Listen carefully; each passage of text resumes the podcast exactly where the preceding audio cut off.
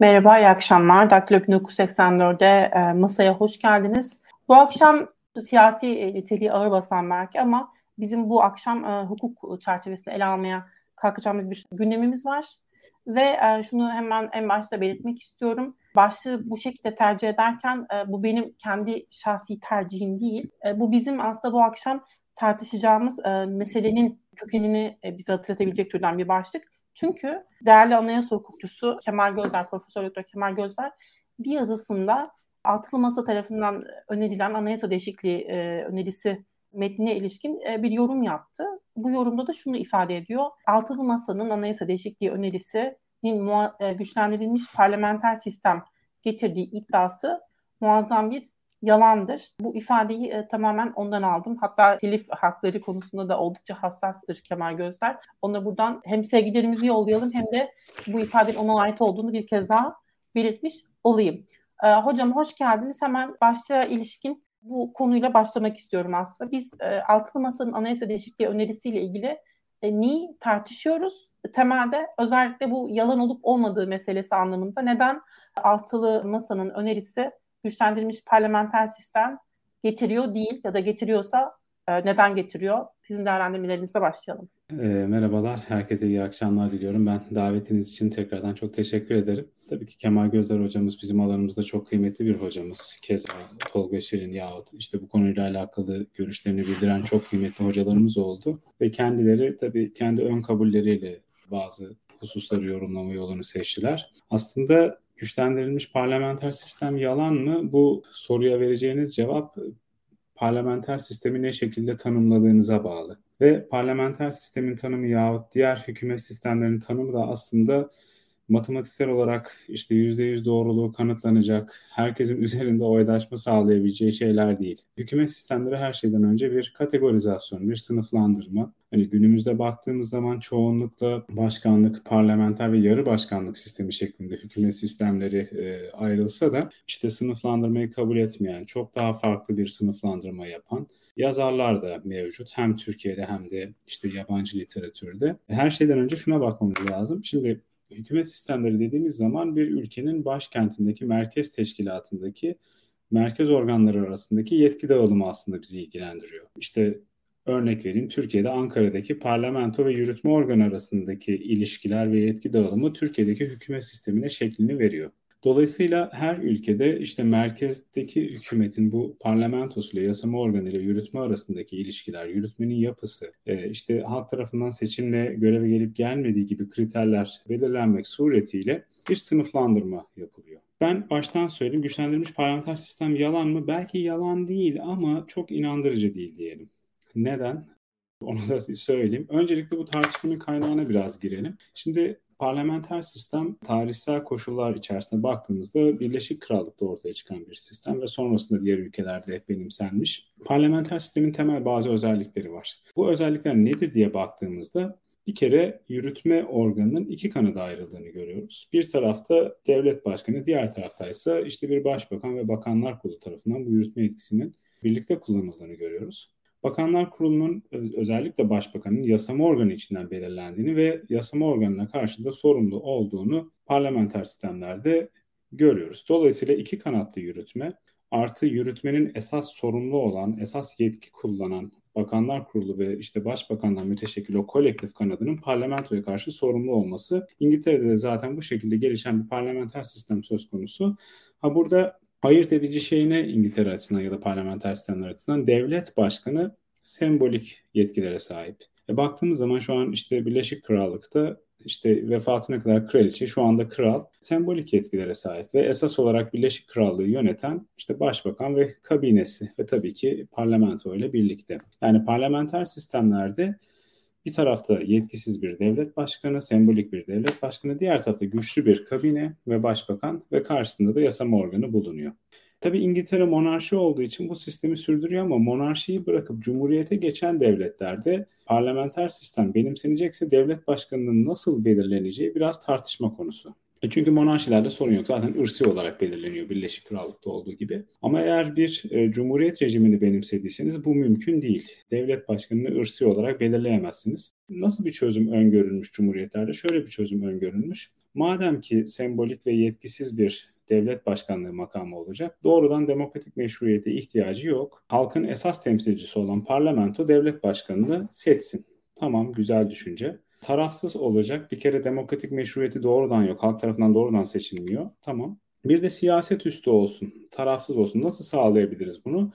seçilmesinde nitelikli çoğunluk arayarak yani parlamentonun basit çoğunluğuyla değil de 2 bölü 3 gibi ya da 3 bölü 5 gibi çoğunluklarla devlet başkanını seçmesini öngörürsek ne yapmak zorunda kalacak çoğunlukta parlamentodaki partiler? Devlet başkanını seçme açısından bir uzlaşı arayacaklar. E günümüzde de şöyle düşünün. Mesela şu an Türkiye Büyük Millet Meclisi'nin devlet başkanını seçme yetkisi olsaydı ve bu 2 bölü 3 ile seçilme koşulu olsaydı e, Cumhur İttifakı tek başına devlet başkanını seçemiyordu mesela. Böyle bir durumda parlamentoda bütün partilerin üzerinde uzlaşabileceği daha nötr bir ismin seçilmesi söz konusu olurdu. Ki aslında Türkiye'de de 2007 e, değişikliklerinden önce Cumhurbaşkanı'nın bu şekilde parlamento tarafından seçilmesi öngörülüyordu.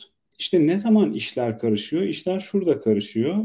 Hani klasik parlamenter sistemde devlet başkanı ya Birleşik Krallık'ta olduğu gibi ırsi olarak belirlenir dedik. Ya da işte mesela günümüzde Almanya'da olduğu gibi işte Steinmeier mesela parlamento tarafından seçilmiş bir cumhurbaşkanı. Parlamento tarafından seçiliyor cumhuriyetlerde ama bazı ülkeler parlamenter sistemi benimsediklerini ileri sürmekle birlikte başkanlarını da halka seçtiriyorlar. Şimdi burada işler biraz karışıyor. Neden karışıyor? Çünkü özellikle Fransa'nın 1958 anayasası ve bu anayasada 60'lı yıllarda yapılan anayasa değişikliğinin ardından normalde parlamenter sistem öngörmesine rağmen anayasasında devlet başkanına fazlaca yetki tanıması anayasasında ve devlet başkanını sonradan halk tarafından seçtirmesi suretiyle literatürde apayrı bir hükümet sisteminin ortaya çıktığı tartışılıyor ve yarı başkanlık sistemi olarak adlandırılıyor bu sistem. Neden? Çünkü bir taraftan parlamenter sisteme benziyor. İki kanatlı yürütme var. Yürütmenin kolektif olan kanadı parlamentoya karşı sorumlu. Ama bir taraftan da devlet başkanını halk seçiyor ve Fransız Anayasası'na baktığımızda da gerçekten sembolik bir isimden bahsetmiyoruz. Gerçekten önemli yetkileri olan bir devlet başkanı söz konusu. Dolayısıyla yarı başkanlık sistemi bu şekilde ayrı bir tür olarak nitelendirilmeye başlıyor. E başkanlık sisteminin nitelendirilmesinde çok bir sorun yok. Çünkü yürütme organı tek kanatlı. Başkan doğrudan halk tarafından seçiliyor ve parlamentoya karşı siyasi sorumluluğu yok. Ki prototipi Amerika Birleşik Devletleri ve biz de hani birçok açıdan Amerika Birleşik Devletleri örneğinden sapmakla birlikte 2017 Anayasa değişikliğiyle bu sistemi benimsedik. E şimdi esas tartışma bu üçlü sınıflandırmada nerede ortaya çıkıyor? Şurada ortaya çıkıyor. Parlamenter sistemlerde devlet başkanını halk seçerse biz o sistemi hala parlamenter sistem olarak kabul edebilir miyiz? Bu hükümet sistemleri tasnifinde en tartışmalı konulardan bir tanesi. Ve temelde iki görüş var. Bir görüş, iki kanatlı yürütmenin olduğu bir sistemde devlet başkanının yetkileri az da olsa çok da olsa halk tarafından doğrudan seçilmesi halinde bizim parlamenter sistemden bahsedemeyeceğimizi kabul eder. E, Türkiye'de de bu görüşün en büyük savunucularından biri Kemal Gözler hocamızdır. Uluslararası literatüre baktığımızda da yakın zamanda vefat eden Robert Elgee mesela çok önemli bir temsilcisidir bu görüşün. Ama bunun karşısında bir de iki kanatlı yürütmelerde devlet başkanının halk tarafından seçilmesini o sistemi işte parlamenter olmaktan çıkaran bir unsur olarak nitelendirmeyi yeterli görmeyen ve devlet başkanının önemli ölçüde yetkilere sahip olması gerektiğini savunan ikinci bir görüş daha var. Bu görüşe göre devlet başkanını halk seçerse bu bir sistemi başlı başına parlamenter sistem olmaktan çıkarmaz e, devlet başkanının önemli ölçüde yetkilere de sahip olması gerekir ama tabii burada da şu tartışma gündeme geliyor. Bunu matematiksel olarak ortaya koyamayacağımıza göre bu önemli yetkilerin sınırı kapsamı nasıl olmalı? Hani biz bakıyoruz şu an Fransa'da gerçekten devlet başkanı önemli yetkilere sahip ve kolektif olan diğer yürütme kanadı parlamentonun güvenine tabi ve farklı bir siyasi partiden benimsenirse ve devlet başkanı da farklı bir siyasi partiden olursa Fransızların koabitasyon dedikleri o birlikte yaşama süreci oluyor ve iki aktörde yani yürütmenin iki kanadı da birbirine karşı aslında etkili yetkilere sahip. Ama normalde parlamenter sistemlerde devlet başkanları siyaset üstüdür. Siyasete karışmaz. Toplum için daha nötr bir kuvvettir. Özellikle kriz anlarında o partiler üstü niteliğini ortaya koyarak siyaset üstü bir tavır sergilemesi beklenir devlet başkanından. Zaten bu gibi sebeplerle aslında halk tarafından seçilme parlamenter sistemlerde çok benimsenmez. Birleşik Krallık gibi bir ülkeyseniz ve ırsi olarak belirleniyorsa zaten böyle bir sorununuz da yok. Bu açıdan baktığımızda aslında parlamenter sistemin esnek bir sistem olduğunu da görüyoruz. Hem monarşilerde uygulanabiliyor hem cumhuriyetlerde uygulanabiliyor. Ama yarı başkanlık ve başkanlık sistemini monarşilerde uygulayamazsınız. Çünkü devlet başkanını halka seçtirmek zorundasınız. İşte bütün tartışma aslında burada noktalanıyor. Daha doğrusu başlıyor. Eğer siz bahsettiğim o iki görüşten birini benimsiyorsanız Buna göre bir sistemi nitelendiriyorsunuz. Kemal Hoca da devlet başkanının yetkilerine bakmaksızın iki kanatlı yürütmenin olduğu bir sistemde halk tarafından doğrudan seçilmesi halinde başkanın doğrudan o sistemi yarı başkanlık olarak kabul ediyor. Dolayısıyla Kemal Hoca'nın parlamenter sistem ve yarı başkanlık sistemi tanımları açısından, benimsediği tanımlar açısından bu altılı masanın anayasa değişikliği önerisindeki sistemi parlamenter olarak kabul etmesi mümkün değil. Doğru. Ama eğer diğer ikinci görüşü benimseyecek olursak e, böyle bir durumda devlet başkanının halk tarafından seçiliyor olması bir sistemi doğrudan parlamenter olmaktan çıkarmıyor aslında. Böyle bir durumda da aslında devlet başkanının sahip olduğu yetkilere bakmak gerekiyor. Ama yine başta da belirttiğim üzere burada objektif bir kriter ortaya koymak pek de mümkün değil. İkinci görüşteki ayrım yine üçlü bir ayrım üzerinden mi ilerliyor? Tabii yine hani başkanlık, parlamenter başkanlık. başkanlık ve başkanlık olarak Ama tabii doktrinde şöyle farklı görüşler de var. Yani parlamenter ve başkanlık sistemi dışında işte o yarı başkanlık olarak nitelendirdiğimiz sistemleri kendi aralarında farklı farklı gruplara ayırıp bunların her birinin ayrı birer hükümet sistemi olduğunu iddia eden ve dolayısıyla üçlü değil de beşli, altılı, yedili bir kategori oluşturan yazarlar da var öğretide. Mesela direkt benim aklıma Schubert ve Carey geliyor mesela. Onların çok meşhur bir eserleri vardır 90'lı yılların başında yayınladıkları. Hükümet sistemleriyle alakalı bütün kitaplarda o eseri atıf görürsünüz mesela. Mesela onlar yarı başkanlık demez. Bizim yarı başkanlık olarak kabul ettiğimiz sistemleri birkaç farklı kategoriye ayırarak incelerler. Devlet başkanının ya da işte kolektif kanadın sahip olduğu yetkilere göre. Dolayısıyla hani altılı masanın önerdiği paket gerçekten parlamenter sistem mi değil mi? Bu parlamenter sistem ve yarı başkanlığı nasıl tanımladığınıza bağlı. Dolayısıyla hani bu iki görüşten birini esas alabilirsiniz. Ben kategorik olarak o sebeple böyle çok keskin bir şekilde ya bu parlamenter sistem falan değil diyemiyorum altılı masanın önerisi için. Ama tabii şöyle bir eleştiri getirmem mümkün. Parlamenter sistem için esas olan şey devlet başkanının o tarafsız niteliğini ön plana çıkarmak olduğu için klasik parlamenter sistemde devlet başkanı halk tarafından seçilmez. Monarşiyseniz ırsi olarak belirlenir. İsveç'te olduğu gibi, Birleşik Krallık'ta, Hollanda'da, Danimarka'da olduğu gibi veya İspanya'da. Eğer cumhuriyetseniz de genellikle parlamentolara nitelikli sayılarla devlet başkanını seçme görevi verilir. İşte Almanya'da olduğu gibi yahut 2007 değişikliği öncesinde Türkiye'de olduğu gibi. Ve biz aslında bu derslerde anlatırken de hep örnek veririz. Hani hangi hükümet sisteminde yürütmenin hangi işte kanadı ön plandadır diye hep şunu sorarız öğrencilere hiç de şaşmaz. İşte Merkel tabii uzun yıllar başbakanlık yaptığı zaman Almanya'da Almanya'nın başbakanı kim dediğimizde herkes böyle bir Merkel der. İşte Cumhurbaşkanı kim dediğimizde kimse ismini bilmez. Tam tersine Fransa'nın Cumhurbaşkanı kim dediğimizde işte herkes Macron der mesela. Fransa'nın Başbakanı kim dediğimizde yine kimse bilmez. Neden? Çünkü işte tipik olarak aslında o parlamenter sistemde hangi siyasi figürün ön plana çıktığı ile ilgili ya da yarı başkanlık sisteminde hangi siyasi figürün ön planda olduğuyla e, ilgili bu şekilde öğrencilere somutlaştırmaya çalışırız.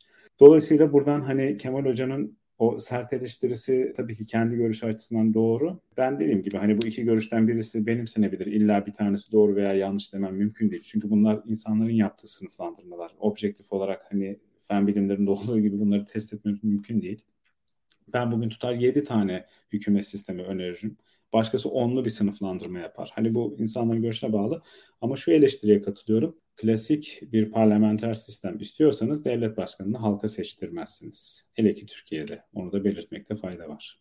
Burada bir şey noktalamak istiyorum. Ben yayın öncesinde hazırlık yaparken bir program izledim. Altılı Masa'nın genel başkan yardımcıları bu taslağı hazırlayan, bu düzenlemeyi hazırlayan, bu teklifi hazırlayan genel başkan yardımcıları, İyi Parti'nin genel sekreteri e, varmış bu komisyonda ya da şeyde işte neyse artık. Ya da emin değilim. Ama programa katılan kişi genel sekreterdi. Belki Bahadır Hoca e, katılmıştır İyi Parti temsil. Onu çok iyi hatırlamıyorum.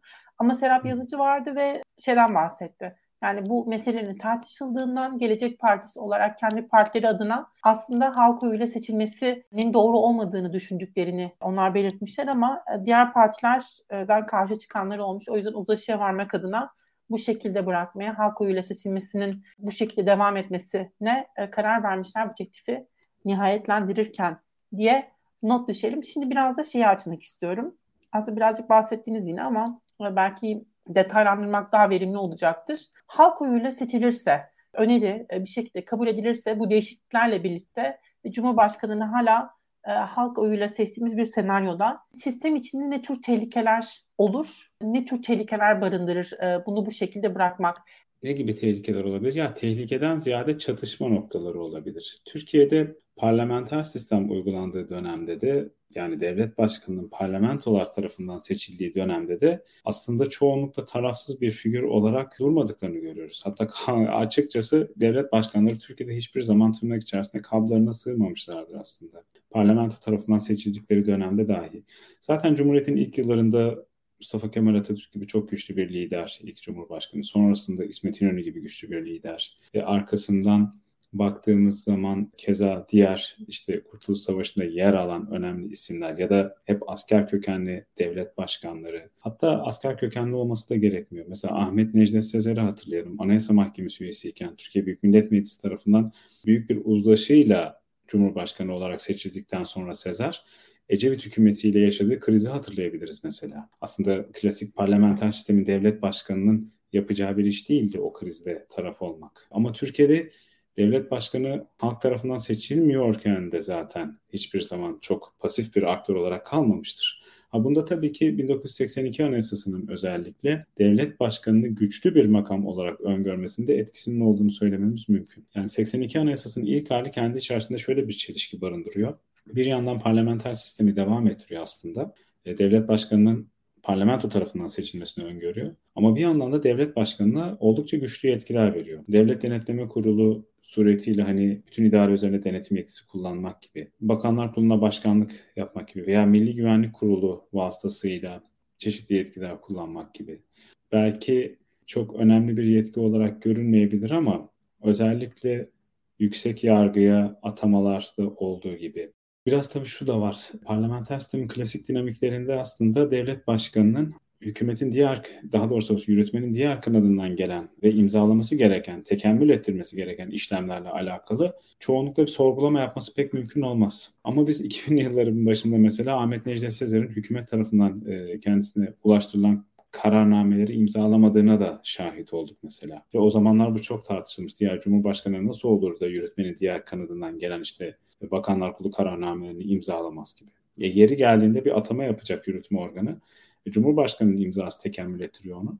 E, mesela İngiltere'de hiç bu soru gündeme gelmez. Ya işte başbakan birinin atanmasını istiyor. Kraliçe onay vermezse, işte kral imzalamazsa ne olur? Ama bizde gündeme geliyor. Çünkü imzalamıyor Cumhurbaşkanı. Yani bazı şeyler de nasıl diyeyim? Siz ne kadar öngörürseniz öngörün o sistemi. Bazen anayasa maddelerinin dışında bir uygulama söz konusu oluyor. Veya anayasa maddelerinin öngörmediği durum farklı bir şekilde sonuçlar doğurabiliyor. Şimdi böyle bir konumdaki devlet başkanını siz bir de halka seçtirdiğiniz zaman işin içinde farklı bir denge söz konusu oluyor. Bakın 2014 ila 2018 arasında hatırlayın.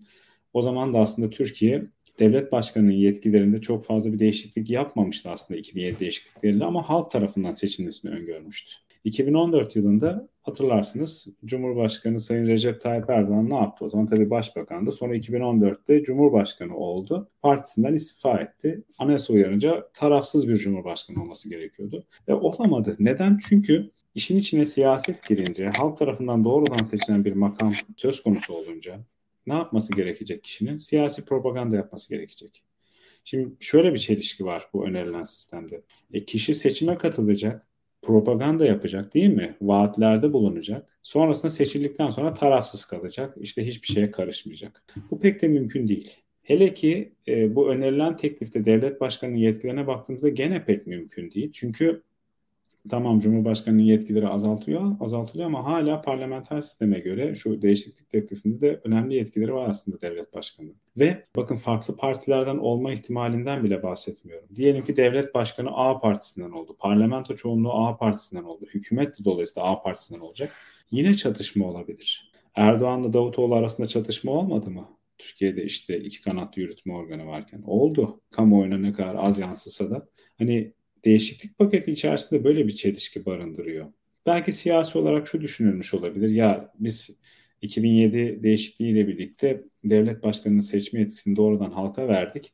Şimdi hani halktan alıp meclise verirsek siyasi olarak bu yerinde bir hamle olmayabilir tartışması olmuştur diye tahmin ediyorum muhtemelen bu bu şekilde tartışmıştır ama Ama hayır sonuçta parlamenter sistem istiyorsanız yapacağınız şey hele ki Türkiye gibi bir yerde devlet başkanlarının hiçbir zaman yerlerinde durmadıkları bir yerde parlamentoya nitelikli sayılarla devlet başkanını seçtirmek olmalı.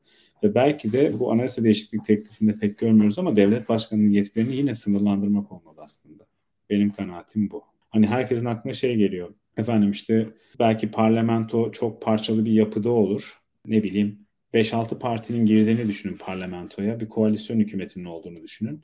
Ama halk tarafından seçilen Cumhurbaşkanı da farklı bir partiden olduğunu düşünün. Böyle bir durumda iki yürütmenin iki kanadı arasında tar- çatışmada meydana gelebilir. Doğru. Ama bakın dediğim gibi parlamento çoğunluğu, yürütmenin kolektif kanadı, Cumhurbaşkanı aynı partiden bile olsa bu çatışma yine olabilir Türkiye'de. Oldu da 2014-18 arasında. Dolayısıyla böyle bir durumda hani parlamenter sistem biz öneriyoruz diyorsanız kesinlikle devlet başkanını benim tabii bu kişisel kanaatim halk tarafından seçtirmemeniz gerekiyor. Kemal Gözler bu konuda çok daha sert eleştiriler getirmiş. Denenmişin denendiğini, denenmeye kalkıldığını söylüyor ve bunu aptallık olarak nitelendiriyor.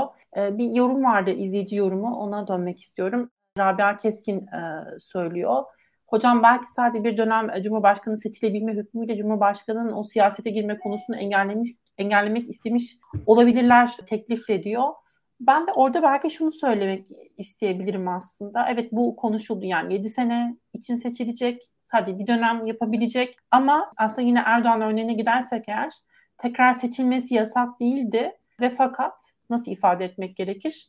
Anayasayı bir şekilde değiştirmeyi başardı olan e, olaylarla halkı bir şekilde ikna etmeye başardı ve başkanlık sistemini getirdi. O yüzden anayasa sınırlasa bile 7 sene sonra halkı ikna edebilecek bir e, politik ajandaya sahip olamayacağını kim iddia edebilir? Ve bunun için kampanya yürütüp tekrar seçilmesini belki mümkün kılabilir. imkansız diyemeyiz herhalde diye düşünüyorum ben. Hocam siz ne dersiniz? Yok kesinlikle öyle. Bir de Türkiye gibi çok e, kısa sürede çok radikal anayasa değişikliklerinin gündeme geldiği ve yeri geldiğinde de kabul gördüğü bir ülkede tabii ki. Mesela şu an işte bu iki dönem tartışmaları yapılıyor. İşte üçüncü dönem nasıl olur vesaire. E, ileride belki dönem sınırlamalarını e, yürürlükten kaldıracak bir anayasa değişikliği de gündeme gelebilir ki karşılaşmalı örneklerde bunu görüyoruz. Ya da işte bir dönem Cumhurbaşkanı seçilebilme hükmüyle ya zaten şu an 2023 seçimlerinde biz Cumhurbaşkanı ve parlamento üyelerini aynı gün seçeceğiz. Yani zaten önümüzdeki seçimlerde muhalefet kazansa dahi o seçimleri mevcut sisteme göre yapacağımız için seçilen kişi başkan olacak. Ve seçimi muhalefet kazansa bile aslında başkanlık sistemiyle devam edeceğiz biz. Anayasa değişene kadar. E böyle bir durumda zaten hani önerilen anayasa paketinde işte devlet başkanını halka seçtirmeyi bir dönem seçilebilmeyle meşrulaştırmamız mümkün değil. Çünkü zaten seçilecek olan kişi başkan olacak direkt ve bir sonraki anayasa değişikliğine kadar da e, bu bu şekilde gidecek. Belki iktidar kazanacak seçimi mevcut sistem devam edecek. Belki muhalefet kazanacak. Bu anayasa değişikliği teklifi bir anda rafa kalkacak ve mevcut sistemde devam edecek. Bunlar açıkçası biraz daha siyaset biliminin konularına giriyor. Ama ben size samimi kanaatimi söyleyeyim. Yarın seçim olsa ve muhalefet parlamentonun 2 bölü 3'ünü kazansa bakın 3 bölü 5'ini de demiyorum 2 bölü 3'ünü kazansa şu anayasa değişikliği teklifini kabul etmez. Bu benim naçizane kanaatim. E, bu biraz bana e, siyasi programın anayasallaştırılması, siyasi programın ikna edici olması amacıyla bütün sorunların anayasa eliyle çözümüne yönelik belki de işte bu şekilde ifadesine yönelik bir paket gibi geliyor bana. Çünkü biz şimdi hükümet sistemini konuşuyoruz ama anayasa değişiklik paketinin içinde o kadar çok birbiriyle çelişen, bir anayasada olması gerekmeyen, hatta yeri geldiğinde absürt bazı değişiklik önerileri var. Hani bunları vakit kalırsa konuşuruz. Dolayısıyla yarın dediğim gibi bütün parlamento muhalefete geçse bu anayasa değişiklik paketini kabul etmezler. Benim naçizane kanaatim o. Tam da bu söylediğinize gelmek istiyorum aslında. Hangi hükümleri olumlu buluyorsunuz, hangilerini olumsuz buluyorsunuz? Çünkü ya eğer ana fikre bakarsak en baştan beri partilerin olmasını hayal ettikleri şey tekrar aynı şeylerin yaşanmaması, güçler ayrılığının kesin bir şekilde tesis edilmesi ve tek bir aktörün e, siyasi düzlemde güçlenememesi, onun güç paylaşımıyla e, bir şekilde yönetimi sürdürüyor olması. Amaçlanan bu en başından beri. Şimdi belki izleyicileri biz bu tartışmaları yaparken böyle çok daha keskin bakıyormuşuz ya da daha teorik bakıyormuşuz e, gibi düşünülebilir ama aslında bunları da belki bilmiyorum alt alta yazmak önemli hukuk açısından, hukuk bilimi açısından tırnak içinde. diye düşünüyorum. Neyse şimdi e, asıl e, noktaya gelirsek eğer diğer, diğer düzenlemelere bakarsanız ne düşünüyorsunuz diye soracağım. Mesela hükümet sisteminden bir iki örnek vermeye devam edeyim. Sonra da diğer gördüğüm sorunları söyleyeyim. Şimdi rasyonelleştirilmiş parlamenter sistemden bahsediliyor. İşte rasyonelleştirilme biraz işte Almanya'dan, Fransa'dan örnekler verilme suretiyle e, belirtilir. İşte hükümetin kurulmasının kolaylaştırılması, düşürülmesinin zorlaştırılması gibi e, çeşitli araçların anayasaya eklenmesi suretiyle parlamenter sistemin rasyonelleştirildiği, güçlendirildiği iddiası olur. Şimdi ben bakıyorum anayasa değişiklik teklifine. Şimdi bir kere devlet başkanının halk tarafından seçilmesinin öngörülmesi zaten parlamenter sisteme pek uyan bir tercih değil. Bir diğer şey eğer rasyonelleştirilmiş parlamenter sistem öngörüyorsanız siz bir yerde göreve başlarken güven oyu alınmasını öngörmezsiniz. Bakın ne demeye çalışıyorum. 2015'i hatırlayın. Haziranda ne oldu? Seçimlerde Adalet Kalkınma Partisi işte meclis çoğunluğunu kaybetti. Davutoğlu hükümeti kuramadı. E, neden? Çünkü o zamanki anayasamız göreve başlarken güven oyu alınmasını gerektiriyordu. Ama eğer şöyle bir düzenleme olsaydı anayasada, efendim göreve başlarken güven oyu olmasın. Bir kişi başbakan atandığı anda hükümeti kurulsun, göreve başlasın. Parlamento isterse o hükümeti düşürsün. Mesela bu bazı ülkelerde benimsenen bir yöntem. Neyi sağlıyor bu? Şunu sağlıyor. Göreve başlarken yani güven oyu alınmasına... sahip olmasına gerek olmaksızın en çok Hı-hı. E, milletvekilini bir arada bulunduran partinin genel başkanı ya da temsil e, onun görevlendirdiği kişinin hükümet kurması aksi bir e, itiraz yönünde çoğunluk sağlanamazsa da ya da orada nasıl bir sayı belirlenir bilmiyorum. E, hükümetin düşürülememesi ya da başka bir hükümetin kurulamayacaksa düşürülememiz. Sanırım o da şu an teklif edilen düzenleme oluyor. Evet ya da mesela biri işte başbakan olarak atanır, hükümeti göreve başlar. Bunun düşürülmesi isteniyorsa bunun olması yeni başbakanın belirlenmesine bağlı kılınabilir. İşte bu Almanya'da kurucu güven oyu dedikleri şey. Sonuç olarak göreve başlarken güven oyu parlamenter sistem için çok önemli bir şey değil. Olmasa da olur. Bakın biz 2015 Haziran'da bu koşul olduğu için Davutoğlu güven oyu alamadı ve sonrasında Kasım seçimlerine gittik. Belki bu koşul olmasaydı Davutoğlu hükümetiyle göreve başlayacaktı. Parlamentoda mevcut konjonktürde güvensizlik oyuyla düşürmeyecekti hükümeti belki bilmiyorum. Ama şimdi bakıyorsunuz teklife e, yine göreve başlarken güven oyu var mesela. E, hani güçlendirilmiş parlamenter sistemde bakıyorsunuz 110. maddeye Bakanlar Kurulu'nun işte göreve başlarken yine güven oyu alınması öngörülüyor. Halbuki takip eden maddede işte görev sırasında güven oyuna ilişkin bir düzenleme var. Mesela bu 110. maddeye yer vermenize gerek yok. Bakın bu bir çelişki mesela hükümet sistemi açısından. Madem ki rasyonelleştirme. Hocam çok özür dileyerek böleceğim size. Şimdi yani e, altılı masada Türkiye'nin önemli siyasi partileri bunlar CHP yani kaç senelik parti, kurucu parti, çok önemli bir parti. Diğer partilerde yine çok önemli anayasa hukukçuları var. Sizin bu hani çok basit ifade edebildiğiniz şeyleri onların e, nasıl kaçırabildiklerini anlamak bilmiyorum. Sizin için de zor geliyor mu? Neden bunu düşünememişler diyor musunuz ya da neden böyle yapmayı ya, tercih etmemişler? Hani siz kendinizle çalışırken belki ne düşünüyorsunuz? Onu da merak ediyorum. Ya şöyle ben çok rahatım bu değerlendirmeleri yaparken. Çünkü bir siyasi parti üyeliğim yok e, siyasi bir beklentim yok. Teknik bir anayasa hukuku değerlendirmesi yapıyorum. Ama tabii bir siyasi partinin içerisinde yer alıyorsanız ister istemez farklı dengeler için, için içine giriyordur. Ben de açıkçası bilmiyorum. Yoksa tabii ki çok kıymetli hocalarımız var ama belki de oraya masanın diğer tarafına geçtiğiniz zaman böyle pure, saf bir teknik anayasa hukuku değerlendirmesine yaklaşamıyorsunuzdur. Ve bazı açılardan işte şey de gerekir. Ya bir de şöyle bir durum da var tabii. Şimdi biz burada teknik anayasa hukuku konuşuyoruz ama az önce de dediğim gibi şimdi bu teklifin maddelerine bakarsanız çoğu madde aslında normalde bir siyasi vaat. Ne bileyim efendim işte olağanüstü hal KYK'ların kaldırılması mesela. Bu aslında Türkiye'nin yakın geçmişindeki yaşadığı bazı sorunlar açısından bir siyasi göz kırpma. Halbuki dünyada bizim KHK dediğimiz şey, kanun hükmünde kararnameler açısından denk geldiğimiz en yaygın model o hal KHK'larıdır. Devletler o hal KHK'larına ihtiyaç duyarlar mesela. Olması da gerekir zaten. Ha, Türkiye'deki sorun ne? Bunun Anayasa Mahkemesi'nin denetimine kapatılmış olması. Denetimini açarsınız o hal KHK'sı yine olur.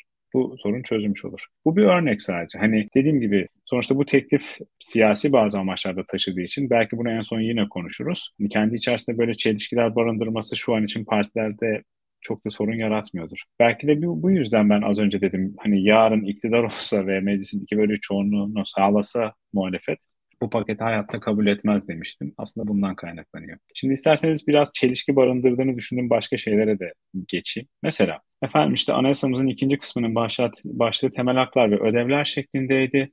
Ödevi çıkartıp hürriyetler getir kelimesini getiriyoruz. Böylelikle e, anayasamıza daha hürriyetçi bir e, kimlik kazandırmaya amaçlıyoruz. Keşke bu kadar basit olsa. Yani tek bir kelimeyle anayasanın hürriyetçi yapısını sağlayamazsınız. Üstelik bir anayasada sadece temel hak ve özgürlükler olmaz. Ödevler de olur. Şimdi hepimizin ödevleri yok mu? Anayasanın 73. maddesi gereği vergi ödevi yok mu mesela? Ya da işte vatan hizmeti çerçevesinde askerlik yükümlülüğümüz yok. Başka ödevlerimiz yok mu? Ya da bunları yazmaya hiç gerek yok. Zaten birçok hak kendi içerisinde çeşitli ödevleri de barındırır. Yani anayasadan ödevler kelimesini çıkarttığınız zaman bu tek başına bir şey ifade etmiyor. Ama baktığınız zaman burada ödev kelimesinin yerine hürriyetler getirildiği zaman efendim bir anda ülkede her yerde hürriyet sanki şey olacakmış gibi, yaygınlaşacakmış gibi. Ya bu çok anlamsız bir şey ifade. Böyle olmuyor çünkü. Hani tamam bunu yapabilirsiniz. Bir sembolik bir anlam taşıyabilir bunu ama bunun olmuyor. Hani onu belirtmekte fayda var. Ya da işte Anayasa Mahkemesi'ne şöyle bir görev verilmiş. Yasama yürütme yargı organları arasındaki yetki ve görev uyuşmazlıklara ilişkin başvuruları karara bağlar. Şimdi bu biraz Alman hukukundaki organ çatışmasına benziyor. Ama bizim hukukumuzda, anayasa hukukumuzda organlar arasında böyle bir çatışma durumu, hani bu anayasa değişikliğinde önerildiği gibi bir durum yok zaten. Ne alaka ben bu madde anlamadım mesela bir anayasa hukukçusu olarak. Hocam tekrar edebilir misiniz rica etsem? Tabii ki bu Anayasa Mahkemesi'nin yetkileriyle alakalı maddede şöyle bir düzenleme getiriliyor. İşte yasama, yürütme, yargı organları arasındaki yetki ve görev uyuşmazlıkları ilişkin başvuruları karara bağlar diyor Anayasa Mahkemesi. Bizim yasama ve yürütme organımız arasında zaten parlamenter sistem olacaksa Türkiye'de parlamenter sistemde yasama ile yürütme arasında bir yetki çatışması olmaz. Yasama kafasına vurur yürütmenin istediği zaman zaten. Zaten yürütmenin bir tarafında tarafsız bağımsız işte sembolik bir devlet başkanı olur. Diğer tarafında da kolektif kanadı olur. Kolektif kanat da parlamentoya karşı sorumlu olacağı için parlamento istediği zaman onu görevden alır. Ne yetki çatışmasından bahsediyoruz ki biz? Türkiye Almanya gibi bir federal devlet değil. Hani federasyonla eyaletler arasında bir yetki dağılımı, yetki çatışması olacak. Çünkü biliyorsunuz Almanya'da bu oluyor. İşte eyaletin, federal, işte federasyonun yetkileri arasında bir şey olsa çatışma olabiliyor. İşte Anayasa Mahkemesi'ne başvuruyorlar. Ya da işte bakıyorsunuz Amerika Birleşik Devletleri'nde New York mesela Amerika Birleşik Devletleri'ne dava açıyor. Diyor ki sen benim yetkime el attın anayasa uyarınca. Tamam da bizde böyle bir durum söz konusu değil ki. Hele ki parlamenter sistem öngörüyorsanız yatay düzlemde de yasamayla yürütme arasında böyle bir çatışma olması mümkün değil. Dolayısıyla anlamsız bir madde mesela bu. Başka Almanya'daki gibi iki, iki meclis de yok. Ee, işte bir, birinde federal hükümetlerin temsilcilerinin tüm temsilcilerinden oluşan bir meclis ve normal seçimlerle yine e, gelmiş genel seçimlerle, genel federal seçimlerle gelmiş iki farklı meclis de yok. Tabii. Pardon iki farklı meclis var orada. Burada yok öyle bir şey zaten.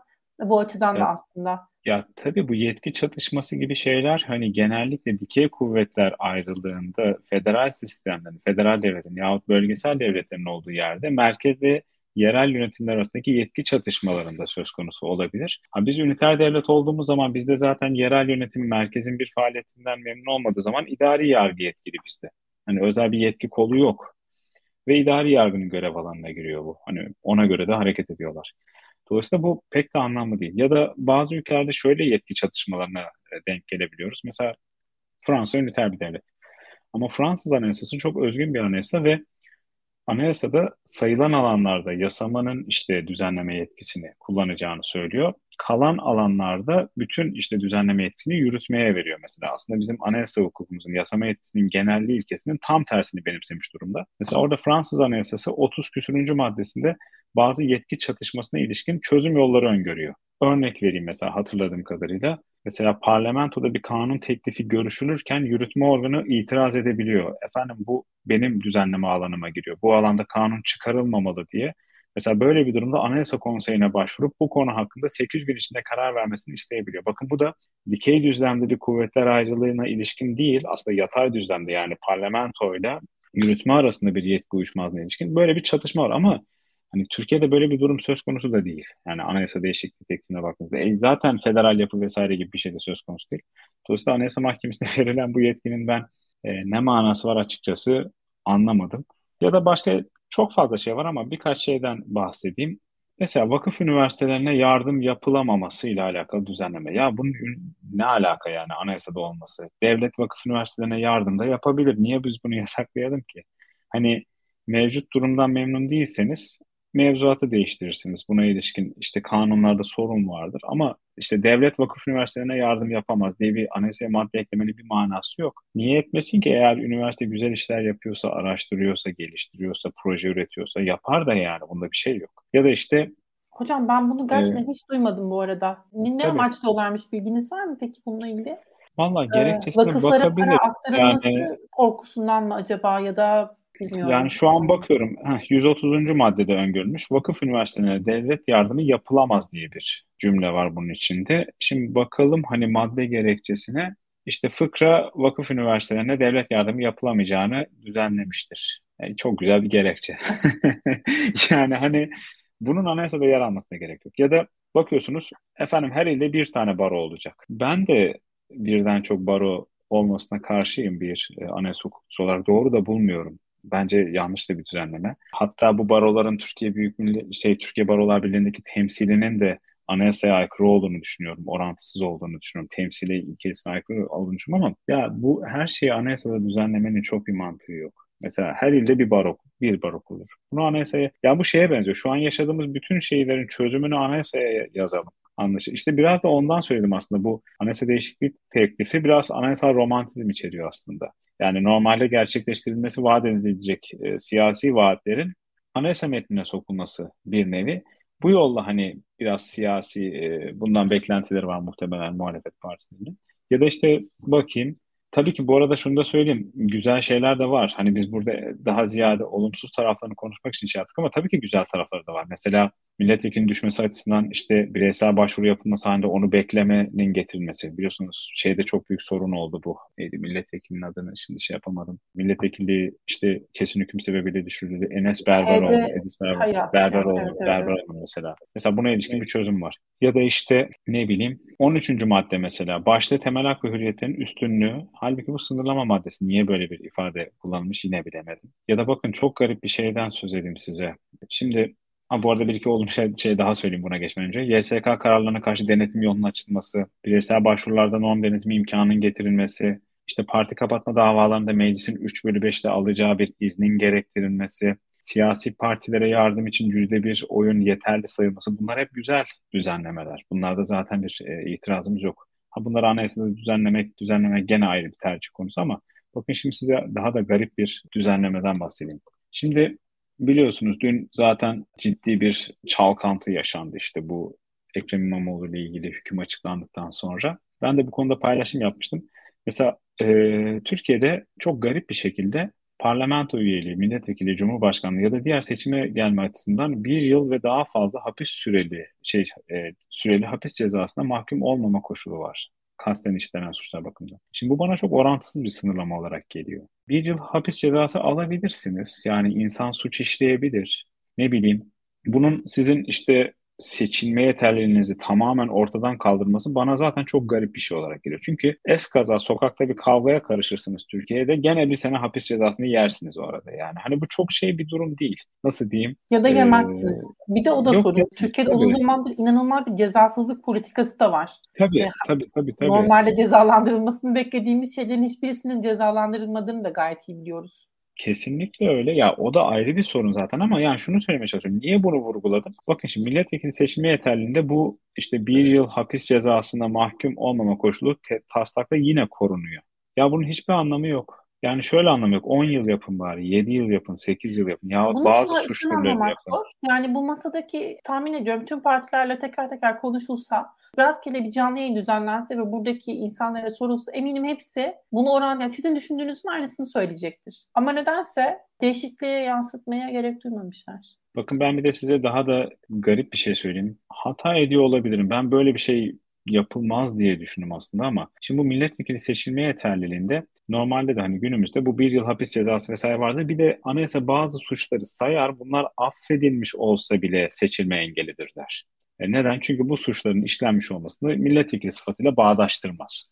Genelde hani işte ne gibi suçlardır bunlar? Zimmet gibi, işte ne bileyim rüşvet, hırsızlık, dolandırıcılık gibi güvene karşı suçlardır bunlar veya işte kamu mallarına yönelik suçlardır. Şimdi getirilen öneriye bakıyorum. Burada şöyle bir düzenleme var. Yine bu bir yıllık şey sayılıyor. Affa uğramış olsalar bile cinsel saldırı, çocukların cinsel istismarı, kadına yönelik kasten yaralama zimmet, ihtilas, irtikap, rüşvet bu gibi suçların işlenmesi durumunda işte bunun milletvekili seçilmesine engel olacağı söyleniyor. Affa uğramış olsalar bile. Şimdi burada kadına yönelik kasten yaralama ifadesi var. Şimdi bu bir kadın tarafından gerçekleştirilebilir. Bir kadın tarafından başka bir kadına gerçekleştirilmiş olabilir. E, basit bir kasten yaralama olabilir. Yahut işte şu an öngöremediğim belki ceza hukukçularının çok daha yaratıcı bir şekilde düşünebilecekleri alternatifler olabilir. Yani bunu popülist bir şekilde Türkiye toplumunda gerçekten sorun olan bir şeyi bu şekilde milletvekili seçilme engeli olarak affa uğramış olsa bile düzenlemek garip bir şey. Ya da şöyle e, söyleyelim, kadına yönelik kasten yaralama yazılmış. Kadına yönelik cinayet işleyen o zaman affa uğrayabilecek ve seçilebilecek mi meclise? Yani böyle maddeleri kaleme alırken biraz dikkat etmek lazım. Yoksa çok absürt sonuçlar doğurabiliyor. Bakın ben ceza hukukçusu değilim. Anayasa hukukçusuyum. Ama yani bu maddeyi görünce anlam veremedim yani. Hani çünkü kadına yönelik e, şiddet. Hadi çocukların cinsel istismar tamam ama kadına yönelik kasten yaralama var. Mesela cinayet yok burada. Veya ben işte daha kötü bir şey yok. söyleyeyim. Ee, belki bu, bu, bu, e, bu değişikliklerle amaçlanan bir e, belki toplumda ses duyurma isteği vardı ama bu da başarılamadı açıkçası. Bu da bir çuval incirin belki berbat edildiğini de aslında gösteriyor bize.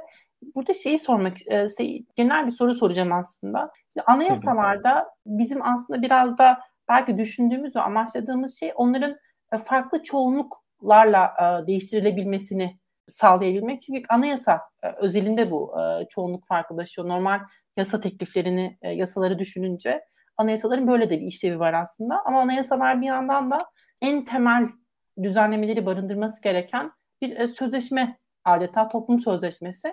O noktada siz mesela düşündüğünüzde e, genel hatlarıyla belki mükemmel bir anayasa var mı?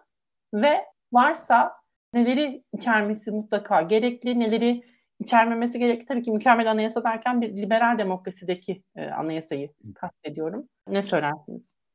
Ya şöyle bu zor bir soru. Yani hangi anayasa mükemmel olur? Ne bileyim ben de belki belirleyen bir aşamada benim anayasa taslağım budur deyip kendi kendime bir anayasa metni yazabilirim mesela. Hayalimdeki en azından ütopik olarak böyle bir şey kendi kendime yazabilirim. Biz birinci sınıfta yapmıştık hukuk fakültesinde.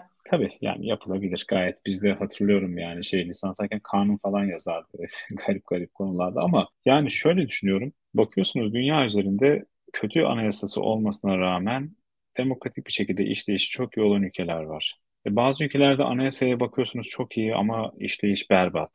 Mesela hak ve özgürlükler açısından bakarsanız Kuzey Kore Anayasası çok iyi bir anayasa. Ya da işte baktığınız zaman Amerika Birleşik Devletleri Anayasası eski bir anayasa. Amerikalı müelliflerin, yazarların çoğuna bakarsanız hani Amerika'daki demokrasinin Amerikan Anayasasına rağmen var olduğunu hep söylerler mesela. Hani şeydir mesela orada anayasanın çok daha e, olumsuzlanması söz konusu. Şimdi Türkiye'de yaşadığımız sorunların bazıları anayasa hükümlerinden kaynaklanıyor olabilir. Ama çoğunluğunun ben anayasadan kaynaklı olmadığını düşünüyorum. E, 82 Anayasası'nın birçok hükmü kötü değil aslında. Ne bileyim 34. maddeyi açın bugün. İşte toplantı ve gösteri yürüyüşüne ilişkin düzenleme gayet modern bir düzenlemedir. Ne bileyim herkes önceden izin almaksızın toplantı ve gösteri yürüyüşü düzenleme hakkına sahiptir der mesela 34. madde. Ama bu kanun ve idari pratikler vesilesiyle fiilen bir izin alma durumuna indirgenmiştir. Ve son yıllardaki pratiklerde otomatik olarak mesela bu izin pratiğinin engelleme şeklinde kullanıldığını görüyoruz. Ya da anayasanın birçok diğer maddesinde ne bileyim kişi özgürlüğüyle ilişkin 19. maddesinde tutuklamanın gözaltının koşulları açısından gayet düzgün hükümler sevk ediyor. Ya da alt mevzuata bakıyorsunuz CMK'nın 100. maddesinde tutuklamanın koşulları oldukça ayrıntılı bir şekilde e, yazıyor. Ama tutuyor savcılarımız normalde tutuklanması mümkün olmayacak bir suçtan tutuklama talep edebiliyorlar ve hakimlerimiz bu kararları verebiliyor. E, yakın zamanda mesela Gülşen'in tutuklanması bu açıdan çok çarpıcı bir örnek olarak gösterilebilir. E, yargı mekanizmasında bu çokça oluyor ama hani Gülşen örneğini verdim çünkü herkes de bir infial yarattı. Yani tutuklanacak yani tutuklanmayı gerektirecek bir şey yoktu orada. Bir de hocam işte, belki çok özür dilerim. Benim en sevdiğim madde Anayasa 90'a Anayasa 90. 90. maddesi. Ee, ama Türkiye'de sanki hiç yokmuş. E, hiç mahkemeler hiç göz önünde bulundurmuyor gerçekten karar verirken. Bu da belki e, Türkiye'nin demokratikleşmesi için çok önemli olabilecek bir madde.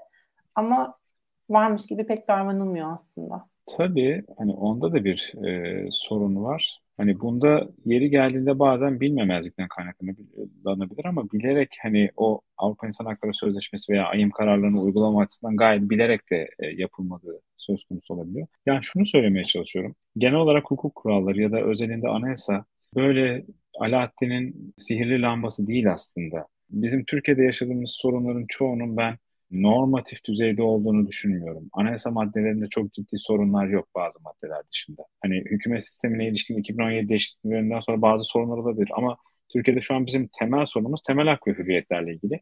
Anayasanın temel hak ve hürriyetlerle ilgili maddeler kötü değil aslında bak. Gerçekten kötü değil. Gayet gelişmiş bir demokrasinin hatta bazı ülkelerin anayasalarından çok daha iyi. Bakın şu an dünyanın en gelişmiş demokrasileri, Belçika, Danimarka gibi ülkelerin anayasaları ta 19. yüzyıldan kalma ve sonrasında çok bir değişikliğe uğramamış ve çok geniş hak kategorileri yok. Ya da Fransız anayasasında bugün bizde olduğu gibi haklar sayılmıyor. Başlangıcında işte bazı metinlere atıf yapılmış.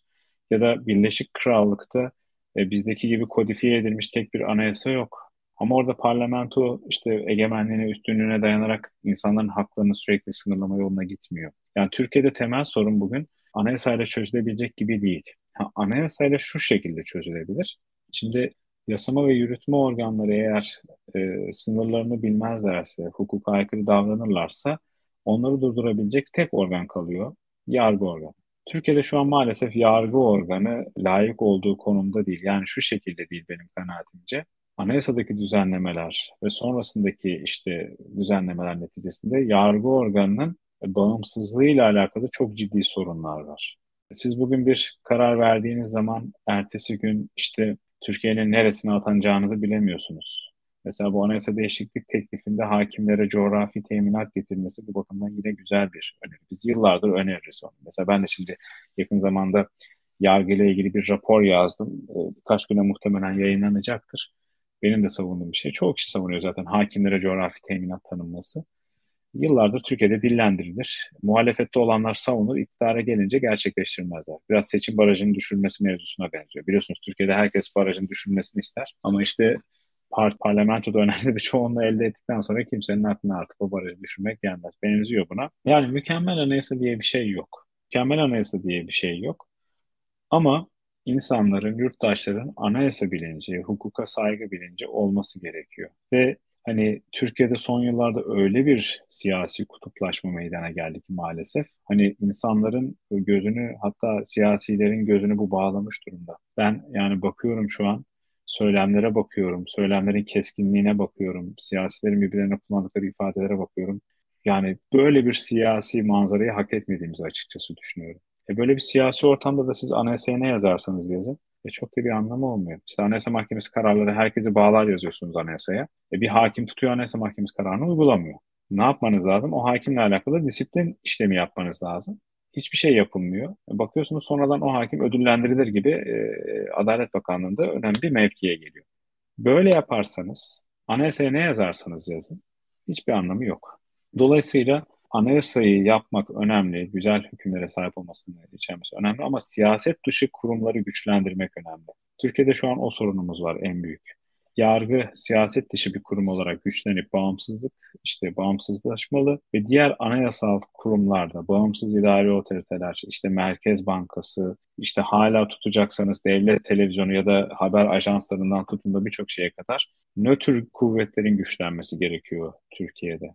Temel sorun bu. Yoksa siyaset bir şekilde zaten yasama yürütme yolunu buluyor. Ama nötr kuvvetleri ve bağımsız otoriteleri ve başta da yargı organı olmak üzere yargının işte yüksek yargıyı güçlendirmemiz gerekiyor. Yoksa hani anayasaya ne yazarsanız yazın pek bir anlamı kalmayacak. Ee, Cihat Bey yazmış hakimlere rücu mekanizması işletilmeli diye o değişiklik önerisinde yer almıyordu sanırım. Hiç hatırlamıyorum. Belki ya de olabilir. Ya şöyle bu tartışmalı bir e, konu. Yani şöyle bir tartışmalı konu. Şimdi hukuk ister istemez bir yorum şeyi. Bazen hakimler kasıtlı olmayarak tabii ki hatalı kararlar verebiliyorlar. Zaten bu hatalı kararlar düzeltilsin diye üst derece yolları oluyor. Değil mi? İşte memnun değilseniz istinafa gidiyorsunuz. Sonra yargıtaya gidiyorsunuz. Ya da bölge idareye gidiyorsunuz. Danıştay'a gidiyorsunuz. Şimdi bu rücu mekanizması ancak şu koşullarda bir hukuk devletinde hakimlerin bağımsızlığı açısından kabul edilebilir. Hakimlerin açıkça hukuka aykırı davranması durumunda. Şimdi bu nasıl olur? Şöyle olur bir normu olaya uygularken farklı yorumlamak buna girmez. Ama siz açık açık bir anayasa hükmünü, açık açık bir kanun hükmünü ihlal ediyorsanız bu durumda sorumlu olmanız gerekir. E bundan dolayı Türkiye bir tazminat öderse bundan dolayı da sorumlu olması gerekiyor. Örneğin Avrupa İnsan Hakları Mahkemesi kararları bizim için bağlayıcı.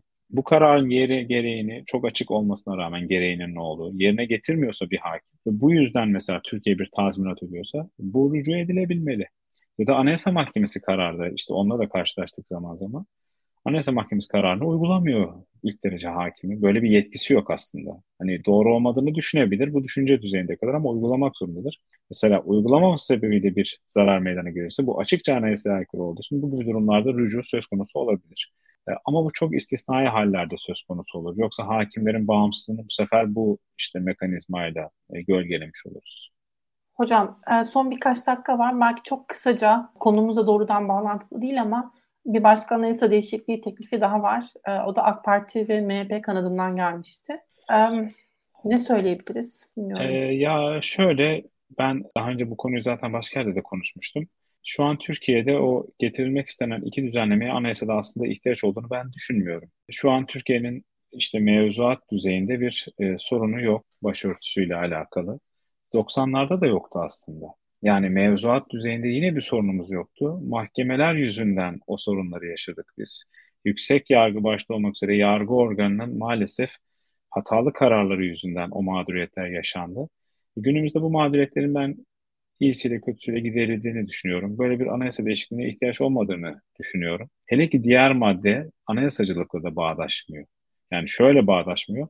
Günümüzde anayasaların işlevi nedir? Temel hak ve özgürlükleri korumak ve temelde de çoğunlukları sınırlandırmaktır aslında. Anayasaların değiştirilmesinin nitelikli sayılarla e, söz konusu olması bu sebepledir. Çoğunluğu dizginlersiniz mesela. Günümüzde Cumhur İttifakı parlamentonun çoğunluğuna sahip kanun yapabiliyor ama neden anayasayı değiştiremiyor? Çünkü 3 bölü 5 çoğunluğu yok ya da 2 bölü 3 yok. Dolayısıyla anayasanın işlevi bakın burada karşımıza çıkıyor. Çoğunluğu sınırlandırıyor. E şimdi Türk hukukunda zaten erkeklerin birbiriyle ya, yahut kadınların birbiriyle evlenmesi medeni kanun uyarınca mümkün değil ki. E siz temel işlevi hak ve özgürlükleri korumak, garanti altına almak ve çoğunluğu dizginlemek olan anayasaya neden zaten var olmayan bir hakkı daha fazla sınırlandırmaya yönelik bir hükmü koyasınız ki? Bu anayasacılığın mantığıyla bağdaşmıyor. Anayasalar hak ve özgürlükleri genişletmek için olması gereken metinlerdir. Onları hatta Türkiye'de olmayan bir hakkı daha da fazla sınırlandırmak için değil. E diyelim böyle bir maddeyi koydunuz anayasaya. İşte er, evlilik er, erkek ve kadın arasında olur. 20-30 yıl sonra mesela Türkiye'de toplum erkeklerin birbiriyle, kadınların birbiriyle evlenmesi yolunda bir siyasi talep ortaya çıkarttı ve Türkiye Büyük Millet Meclisi çoğunluğu bir kanun çıkarmak istiyor. Şimdi anayasaya koymanız nasıl bir etki doğuracak? Türkiye Büyük Millet Meclisi'nin şu an kanunla yapabileceği o değişikliği o zaman anayasa değişikliği yapmak zorunda bırakacaksınız ve daha nitelikli bir sayı gerekecek. Böyle bir işlev olacak bu anayasa değişikliğine. Ve size şunu da söyleyeyim. Karşılaştırmalı hukukta bazı anayasalarda benzer hükümler olmalarına rağmen oraların yüksek mahkemeleri eşitlik ilkesinden yola çıkarak mesela kadınların veya erkeklerin birbirleriyle evlenebileceklerine de hükmettiler. Anayasasında aile erkek ve kadından oluşur denmesine rağmen mesela. Hani onu da bir parantez olarak söyleyeyim. Ya da bu neye şey yapabilir, sıkıntı yaratabilir? Şimdi medeni kanunda şu an erkek ve kadın evlenebiliyor tamam. Anayasada zaten aile kimden oluşur ona ilişkin bir düzenleme yok. Belki Avrupa İnsan Hakları Mahkemesi yakın zamanda diyecek ki Avrupa İnsan Hakları Sözleşmesi'nin gereği efendim eşcinsel evliliklerin tanınması. Böyle bir şey dendiği anda mesela Türkiye nasıl bir yükümlülükle karşı karşıya kalacak? Medeni kanunu değiştirmesi bile anayasanın 90. maddesi gereğince o bahsettiğiniz işte hakimlerin nasıl karar vermesi gerekecek Türkiye'de aslında hukuka göre ve bu evliliklerin tanınması yolunda karar verecek. Mesela şu an kadının soyadında yaşıyoruz onu. Bakın şu an medeni kanun hala kadının soyadının tek başına kullanılmasına imkan vermiyor. Ama Anayasa Mahkemesi kararlarıyla, AYM kararlarıyla şu an yargı yoluna başvurmak suretiyle kadın ne yapabiliyor? Tek başına soyadını kullanabiliyor. Ve bu anayasa değişikliği buna da engel olacak. Yani iki gün sonra AYM eşcinsel evliliklere onay verirse Türkiye anayasasındaki bu hüküm sebebiyle AİS'i ihlal etmiş olacak. İhlal etmeye devam edecek. Ama anayasa tabii ki normal hiyerarşisinde daha üstün olduğu için hakimler bu yönde kararlar veremeyecekler Türkiye'de. İleride anayasayı değiştirmek gerekecek. Ama yani bütün bunları bir yana bırakırsak ileride toplumda böyle bir talep olursa, parlamentoda bunu kanunlaştırmak isterse buna anayasada engel olamaz. Yani şu an bunu anayasaya yazmanın o açıdan çok da bir aslında anayasacılık açısından olumlu bir tarafı yok. Ama dediğim gibi yani bu seçimlere doğru hani siyaset bilimciler yorumlasın bunu. Ben anayasa hukusu olarak açıkçası pek bir anlam veremiyorum bu maddeler ama muhtemelen bazı siyasi amaçları olan bir nasıl ki altılı masa anayasa değişiklik teklifinde anayasacılıkta aslında garip garip düzenlemeler içeren bir paketi öneriyorsa tabii ki iktidar da kendince bir siyasi e, hesap yapmak suretiyle bu gibi anayasa değişiklikleri de önerebilir. Siyasetin içinde var bunlar ama bir anayasa hukukçusu olarak dediğim gibi bu eleştirileri vermem mümkün. Ee, hocam çok teşekkürler. Ee, bence bütün meseleleri değer, değerlendirebildik e, anayasa tekliflerine ilişkin. Yani AKP, MHP ile ilgili falan küçük bir e, teklifleri var onların. Ona da bakabildik ama daha önemlisi Altılı Masa'nın ne önerdiği meselesi anlamında ve anayasa hukuku anlamındaki bağlamındaki anlama e, noktasında değerlendirmelerde bulunduk. Çok teşekkürler. Sizi de bekleyen, heyecanla bekleyen bir, biri var olsa gerek. Siz de onunla zaman geçirin. Daha fazla zamanınızı almayalım. İzleyen herkese çok teşekkürler. Lütfen beğenmeyi, paylaşmayı unutmayın. İnşallah Volkan Hoca'yı en yakın zamanda tekrar konuk ederiz. Başka bir vesileyle onun da müsaitliği dahilinde diyelim. Ee, sözümüzü de alalım ve noktalayalım yayını. Görüşmek üzere. Evet, çok, çok teşekkür ederim ben de tekrardan davetiniz için. Benim için de çok keyifliydi ve bir saat nasıl geçti açıkçası ben de anlamadım. Ben herkese iyi hafta sonları diliyorum. Hepinizi saygıyla selamlıyorum. İyi akşamlar, hoşçakalın. Çok teşekkürler, iyi akşamlar.